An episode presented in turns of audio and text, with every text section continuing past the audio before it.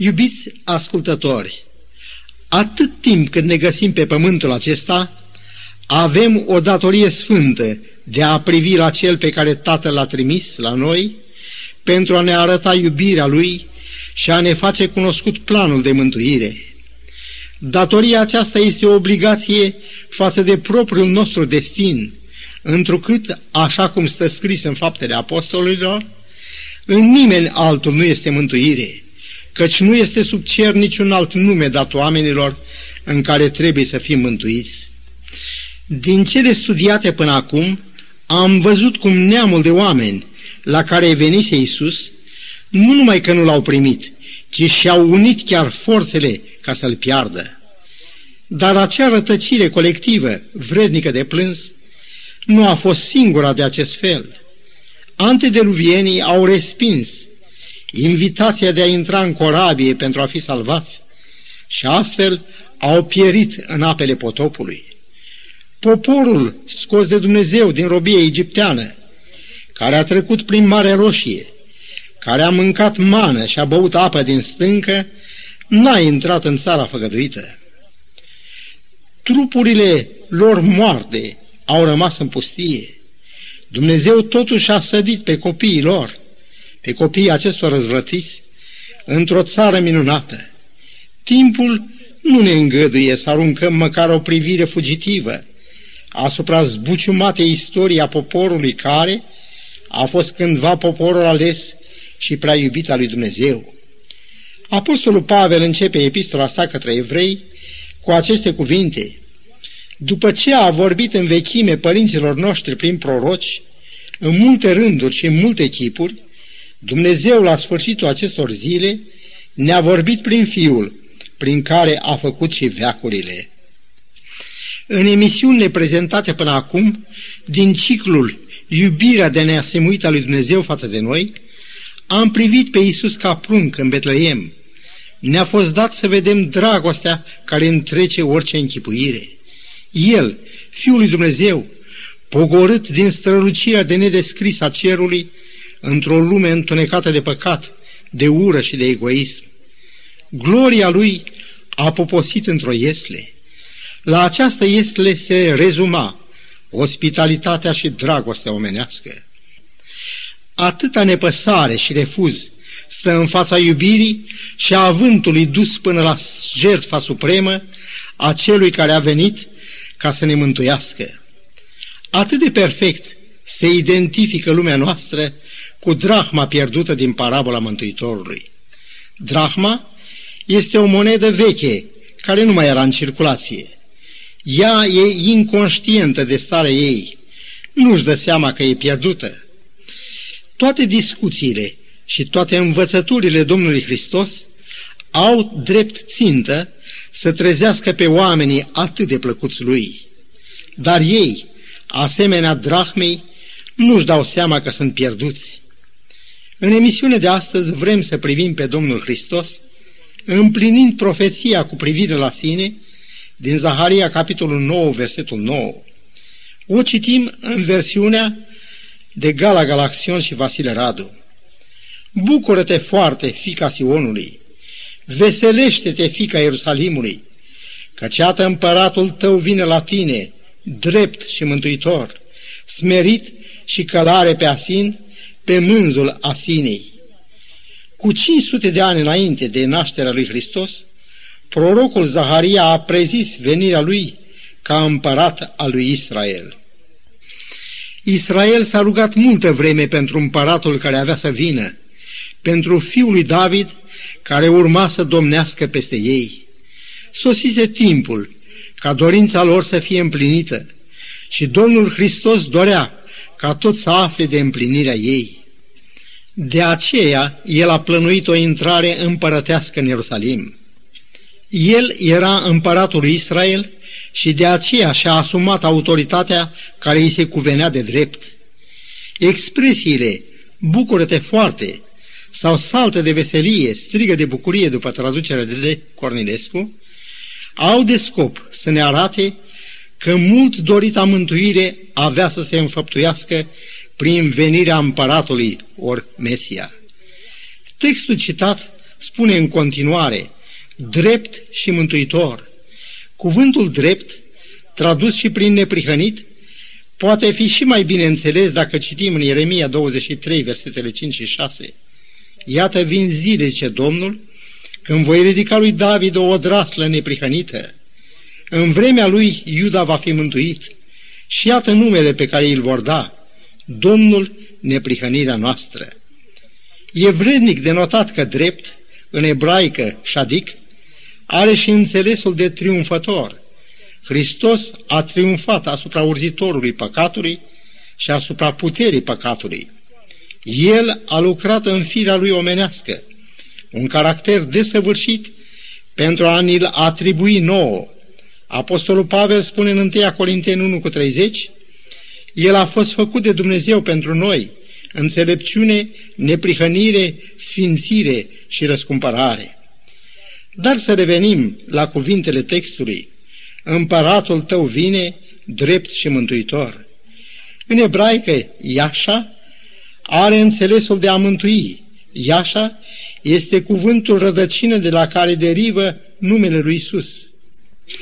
Intrarea triumfală a Domnului Hristos în Ierusalim ne dă impresia că este unul din evenimentele bine cunoscute legate de viața Mântuitorului. În fiecare an lumea creștină, din multe biserici, comemorează intrarea lui Isus în Ierusalim prin sărbătoarea numită în românește Duminica Florilor. E drept să ne întrebăm câți au reușit să vadă adânca însemnătatea evenimentului. Pentru poporul Israel de atunci, i-a însemnat un moment extraordinar în lucrarea celui ce a venit ca să fie lumina lumii. Nu vom reuși însă să pătrundem înțelesul adânc al acestui act care a precipitat arestarea și condamnarea la moartea Domnului Hristos decât dacă vom arunca o privire înapoi asupra vieții și slujirii Lui. Ucenicii au crezut că Isus era Mesia, dar să nu ne închipuim că au avut atunci convingerea și înțelegerea la care au ajuns abia după discuțiile avute cu Isus după înviere. Așa cum Petru în a doua sa epistole ne dă îndemn să creștem în harul și în cunoștința Domnului, la fel și ei au avut să crească în ce privește cunoașterea lui Isus și a misiunii sale. Multă vreme, ideea regalității și scaunului de domnia lui David a dominat gândirea lor. Nu puține discuții au avut loc între Domnul și ucenici în privința aceasta. Certurile cu privire la cine să fie mai mare au durat până în noaptea când Mântuitorul a fost arestat. Concepția despre Domnul Hristos ca împărat ne-o dă însăși profeția citată de care ne ocupăm. Iată, împăratul tău vine la tine. Evanghelistul Matei, care era și unul din ucenicii Domnului, se ocupă în Evanghelia sa de Isus ca împărat. El spune în capitolul 1, versetul 1, Cartea neamului lui Isus Hristos, fiul lui David. În versetele care urmează, el demonstrează, pornind de la David până la Iosif, tatăl adoptiv al Domnului Hristos, pentru a arăta coborârea lui din David și implicit dreptul la scaunul de domnie. Același lucru îl face și Luca atunci când raportează despre arătarea îngerului Gabriel, care spune Mariei că lui Isus îi se va da scaunul de domnie al tatălui său David. Pentru același motiv, Matei istorisește despre venirea magilor, care întreabă unde este împăratul de curând născut al iudeilor. Discuția lui Matei despre Isus ca împărat se încheie cu ispitirea din pustie. Lupta aceea avea să arate cine va domni peste lume. În capitolul 4, versetele 8 și 9, satana îi arată toate împărățiile lumii. El spune, toate acestea ți le voi da ție, dacă te vei arunca cu fața la pământ și te vei închina mie. Matei istorisește această luptă și biruință a lui Isus tocmai pentru a arăta dreptul lui de a cărmui lumea. Faptul că Matei subliniază în repetate rânduri dreptul lui Isus de a domni ca împărat, ne determină să tragem concluzia că stăpânirea acestei împărății a avut un rol mult mai adânc decât ne închipuim. Faptul că Domnul a fost adus înaintea scaunului de judecată a lui Pilat, cu învinuirea că s-a făcut pe sine împărat, nu era o acuzație gratuită. Profețiile Bibliei au arătat fără echivoc pe Mesia ca împărat. Am amintit cu o altă ocazie prorocia din Isaia 6 cu 9, căci un copil ni s-a născut, un fiu ni s-a dat și domnia va fi pe umărul lui. El va face ca domnia lui să crească și o pace fără de sfârșit va da scaunul de domnia lui David. De altminteri, iudeii înșiși așteptau pe Mesia ca împărat, dar nu-l așteptau ca pe un domn al păcii, ci ca pe un împărat războinic. Datorită simțimântului de așteptare a venirii lui Mesia, înțelegem de ce chemarea la pocăință și strigătul, pregătiți calea Domnului, a dat un așa avânt lucrării lui Ioan. Datorită acestei situații, Iisus a trebuit să lucreze cu multă prevedere pentru a nu fi greșit înțeles și pentru a nu ocaziona vreo mișcare populară greșită în favoarea lui.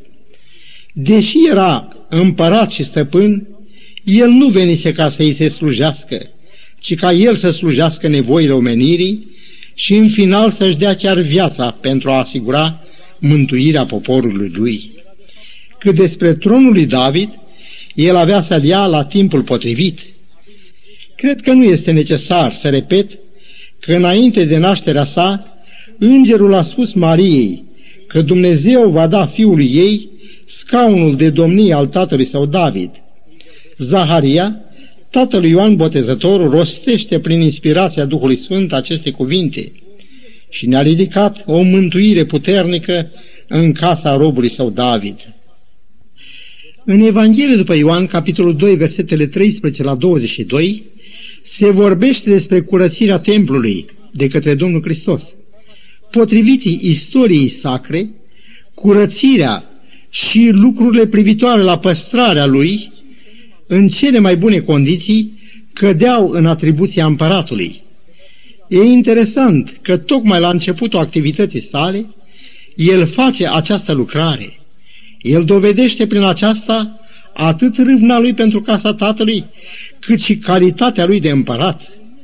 Uimiți de autoritatea și puterea cu care a lucrat Isus, conducătorii religioși au zis, prin ce semn ne arăți că ai putere să faci astfel de lucruri. Versetele 8, versetul 18. Drept răspuns, Iisus le-a zis, stricați templul acesta și în trei zile îl voi ridica. Versetul 19. Expresia stricați templul se referă la cruda moarte prin tortură și răstignire a lui Isus. Iar semnul autorității și dumnezeirii lui, în trei zile îl voi ridica. În anii care au urmat, Domnul Hristos lasă să se vadă din faptele sale că are stăpânire asupra vieții, asupra morții și poruncește cu autoritate chiar și duhurilor necurate și ele se supun. Convingerea că El este Mesia pune stăpânire pe inimile oamenilor. În Evanghelie după Marcu ni se istorisește că Isus invitase pe ucenicii săi pentru a se odihni puțin – au plecat, dar, cu corabia ca să se ducă într-un loc pustiu, la o parte. Oamenii au văzut plecând și au alergat pe jos din toate cetățile. Când a ieșit din corabie Iisus, a văzut mult norod. I s-a făcut milă de ei și a început să învețe. Dar fiindcă ziua era pe sfârșite și locul acela era pustiu, Domnul a poruncit ucenicilor lui să le dea să mănânce. Deși aveau doar cinci pâini și doi pești, au mâncat tot și s-au săturat. Minunea aceasta a creat un moment de criză. Ioan 6 cu 15 spune că aveau de gând să-l ia cu sila și să-l facă împărat. Iisus îi învăța, le vindeca pe bolnavi și dragostea lui putea să întindă o masă în pustie. Întrucât ucenicii erau de partea mulțimii, Iisus a silit să intre în corabie și să treacă de cealaltă parte spre Betsaida. Marcu 6, versetul 45. El și-a luat apoi rămas bun de la norod și în urmă s-a suit în munte ca să se roage. În dimineața următoare, în sinagoga din Capernaum, Iisus a predicat despre pâinea vieții, Ioan capitolul 6. Predica aceasta arăta ce se aștepta de la un urmaș al lui Iisus. Așa cum el urma să-și dea trupul său pentru viața lumii, Ioan 6,51, la fel și ucenicii săi și-au consacrat viața lor slujirii acestei omeniri. Cei mai mulți aveau să moară ca martiri, chinuiți, munciți, asemenea Domnului lor. În urma refuzului lui Isus de a fi proclamat ca împărat, cum și a chemării la umilință și jertfă, foarte mulți s-au despărțit de Isus. Dar toți aceștia care au urmat pe Isus din interes și care l-au părăsit, au devenit apoi vrăjmași ai lui. Ei au răstălmăcit cuvintele lui și au lucrat chiar împotriva lui. Timpul lucrării lui pentru oameni se apropia de încheiere. Profeția lui Daniel 9 cu 27 arăta că după trei ani și jumătate el urma să aducă jertfa suprimă. Așa cum Moise înălțase șarpele de aram în pustie, la fel trebuia să fie înălțat și fiul omului. El care refuzase omagiile oamenilor, care după ce săvârșea minuni, poruncea celor vindecați, vezi să nu știe nimeni, pentru ceasul suprem al jertfei sale trebuia să atragă atenția mulțimilor pentru ca acestea să vadă dragostea lui Dumnezeu și prețul de sânge plătit pentru salvarea lor și a întregii omeniri. El părăsise Ierusalimul pentru un timp din pricina răutății preoților și învățătorilor. Dar acum pretutindeni pe unde călătorește, el face cunoscut oamenilor că se suie la Ierusalim. Deși știa dezamăgirile amare prin care aveau să treacă ucenicii lui, cum și suferințele și cruzimea pe care avea să le îndure, el merge înainte spre Ierusalim, căci aceasta era voința tatălui său, și anume ca el să-și dea viața ca jertfă pentru păcat. Pelerini îmbrăcați în straie de sărbătoare sunt în drum spre cetatea sfântă. Natura este și ea îmbrăcată parcă în adins pentru un eveniment măreț. Câmpiile sunt înverzite, iar pomii în ținuta lor verde sunt în floare. Totul din natură vorbește parcă de înnoire și sărbătoare. Cerul este gata să trimeată pe cel ce avea să aducă prin jertfa sa primăvara cereștii înnoiri. Iisus se pregătește să intre în Ierusalim. El a trimis doi din ucenicii lui să-i aducă o asină și mânzul ei. Așa cum remarcă Ellen G. White, la nașterea sa Mântuitorul a depins de ospitalitatea străinilor. Ieslea în care el s-a născut era ceva de împrumut. Acum, deși dobitoacele de pe munți și dealuri erau ale lui, el depinde de bunăvoința unui străin pentru animalul pe care urma să intre în Ierusalim ca împărat. Dar, în împrejurarea aceasta, se dă pe față dumnezeirea lui, căci ucenicii trimiși în această misiune găsesc exact la locul și în condițiile arătate de el cele două dobitoace. Iisus alege mânzul pe spinarea căruia nimeni nu se mai urcase vreodată. Ucenicii întind hainele lor peste el și au așezat astfel pe Domnul lor. Până în clipa aceasta, Iisus mersese numai pe jos și ucenicii sunt uimiți că el alesese de data aceasta să călărească. Erau însă în culmea bucuriei că el avea să intre în Ierusalim pentru a se proclama împărat și a-și asigura prerogativele puterii împărătești. Știrea că Isus se suie spre cetate pentru a lua scaunul de domnie se răspândește ca fulgerul. Entuziasmul popular este la culme. Intrarea lui Călare pe un asin era în acord cu profeția cât și cu vechile tradiții. Împărații lui Israel veneau și ei, tot călări pe asin. Dar abia s-a așezat pe acel animal și un strigăt puternic de triumf a răsunat în văzduh. Mulțimea îl aclama ca Mesia și ca împărat al lor. În bucuria negrăită care îi însuflețea, ei își întindeau hainele în calea lui și presărau ramuri de măslin și de palmier pe drum, iar alții le duceau mâini legănate parcă de un vânt de libertate. Pe măsură ce înaintau, numărul celor care îl aclamau sporea continuu. Mii de pelerini veniți la sărbătoarea Paștelor i-au ieșit în întâmpinare. Văzduhul în care flutură atâtea ramuri verzi răsună de cântări, de laudă și de osanale. Cine poate socoti numărul ologilor care merg atât de fericiți după el? Sau al orbilor care, datorită puterii lui, gustă din frumusețea cerului albastru și savurează frumusețea pomilor înfloriți. Muții, a căror limbi le-a dezlegat el, pot să cânte, iar urechile surzilor, de altă dată, percep simfoniile naturii și se înfructă cu nesați din frumusețele negrăite ale cântărilor Sionului. Lazar cel înviat din morți conduce asinul pe drumul gloriei și adorării care se cuvin lui Isus. Dar când Isus a ajuns pe muchea dealului, de unde se vedea cetatea, ochii lui s-au umplut deodată de lacrimi. Știa că va veni timpul când vrăjmașii ei o vor înconjura cu șanțuri și o vor face una cu pământul, pentru că n-a cunoscut vremea când a fost cercetată. Ce lecție înfricoșată pentru toți acei care stau nepăsători, asemenea Ierusalimul de altă dată, față de o mântuire atât de minunată.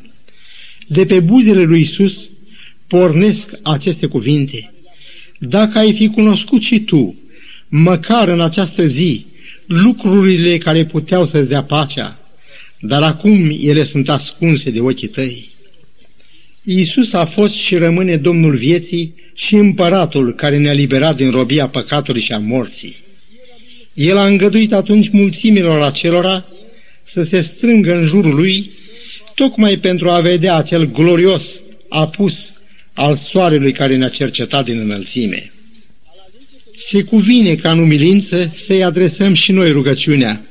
Sfinte Tată, îți mulțumim că ne-ai arătat prin Fiul Tău că vrei să întemeiezi o împărăție care nu va avea sfârșit. Îngăduie-ne, te rugăm, să găsim un adăpost sub aripile tale ocrotitoare, înainte de a se dezlănțui vânturile pe care tu le mai ții în frâu pentru noi. În numele Domnului Hristos. Amin.